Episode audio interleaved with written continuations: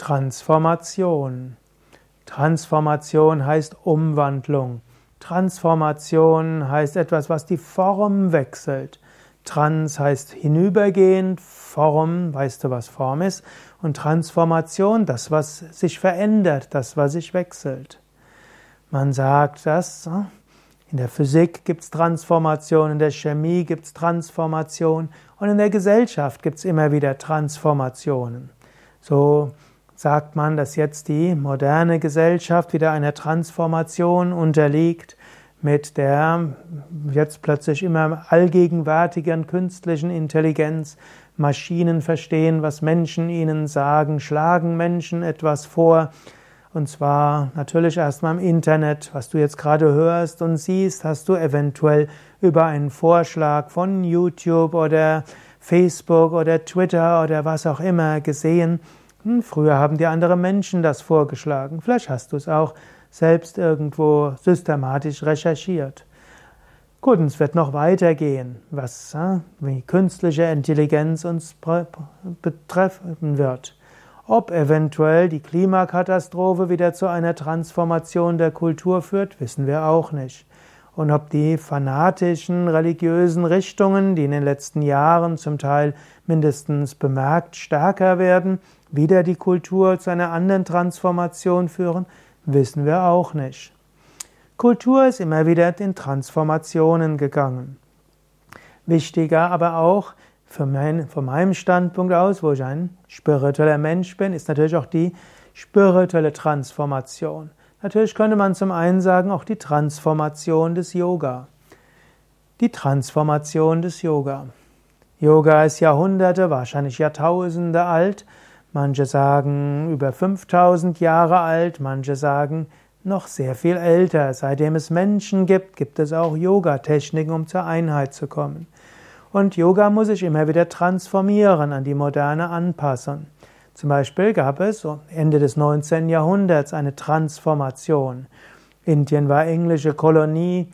Die gebildeten Schichten in Indien sind zum, haben zum Teil indische, englische Universitäten besucht oder sind dorthin geschickt worden, haben christliche Missionsschulen besucht und haben dann festgestellt, Yoga ist etwas ganz Wertvolles. Und damit Yoga aber Wert, den Wert weitergeben kann, muss er einer Transformation unterliegen.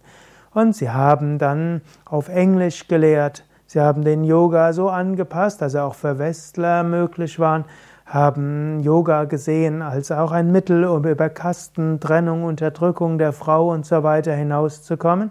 Und so gab es die Transformation des Yoga, und dazu gehören Meister wie Swami Vivekananda Ramakrishna, Paramahamsa, Paramahamsa Yogananda, Swami Shivananda, Ramana Maharshi, Papa Ramdas, Mother Krishna bei Sri Aurobindo, Mutter Mira und noch viele andere, die so Ende des 19. Jahrhunderts bis vielleicht die 60er Jahre des 20. Jahrhunderts gewirkt haben.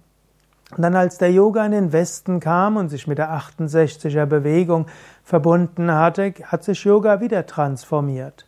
Hat er, die, hat er so einige Gedankengut des so, Linksintellektuellen aufgegriffen, so ein bisschen den Gleichheitsgedanken, den Ökologiegedanken, den Gemeinschaftsgedanken, den Fun-Gedanken und vieles andere.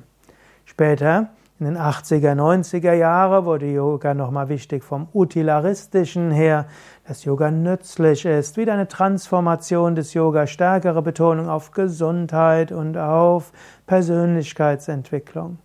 Und so muss Yoga sich immer wieder transformieren, um Menschen in jedem Zeitpunkt etwas zu geben. Aber noch wichtiger als das Yoga sich transformiert, ist die Transformation des Menschen. Transformation des Menschen durch Yoga. Yoga sagt, in der Tiefe deines Wesens bist du Sein, Wissen und Glückseligkeit. Du bist eins mit dem Unendlichen, du bist reines Bewusstsein. Und in der Tiefe deines Wesens bist du immer eins. Aber auf einer relativen Ebene begriffen bist du, gesehen bist du begriffen in einem Prozess der Transformation, der Veränderung. Und es gilt, diesen bewusst auch anzunehmen. Und es ist auch wichtig, dass du verstehst, Dein Charakter ist der Transformation unterworfen. Deine Persönlichkeit ist der Transformation unterworfen. Das, was dir wichtig ist, ist der Transformation unterworfen. Und es ist eben auch wichtig, dass du dazu bereit bist. Ich erlebe es leider immer wieder, dass Menschen sagen, ich bin halt so, das ist nicht meins. Und sie weigern sich damit, der Transformation irgendwo zu folgen. Was aber auch heißt, da muss Karma fester sein. Es muss dich durchschütteln, durchrütteln und dich in deinen Festen erschüttern. Besser ist es, wenn du von Anfang an neugierig bist. Welche Transformation in meinem Bewusstsein soll weiter geschehen? Welche Transformation wird mein Körper in meine Psyche unterliegen? Welche Transformation soll sich ergeben in den Beziehungen zu anderen Menschen? In diesem Sinne, sei offen für Transformation. Yoga heißt eben auch Transformation, Bereitschaft zur Veränderung. Und jetzt überlege selbst, bist du bereit zur Transformation, zur inneren Transformation, Transformation deiner Persönlichkeit und Psyche, deiner Art des Umgangs mit anderen, Transformation deines Bezugs zur Welt? Überlege. Und überlege auch, wie häufig du dich wehrst gegen Transformation. Sei aber bereit dafür. Und sei dir auch bewusst, bei aller Transformation gibt es etwas in dir, was sich nicht ändert. Die Tiefe deines Bewusstseins, die Tiefe deiner Seele. Satchitananda, unendliches Sein, Wissen und Glückseligkeit. Und letztlich ist die Transformation von Körper und Psyche nur dazu da, damit du Zugang findest zu dem, was ewig und unendlich ist, eins mit allem, eins mit der Weltenseele. Brahman, das Göttliche an sich. Ja, danke fürs Zuhören, danke für vielleicht sogar fürs Teilen, fürs Liken oder gefällt mir drücken. Mein Name ist Sukadev von www.yoga-vidya.de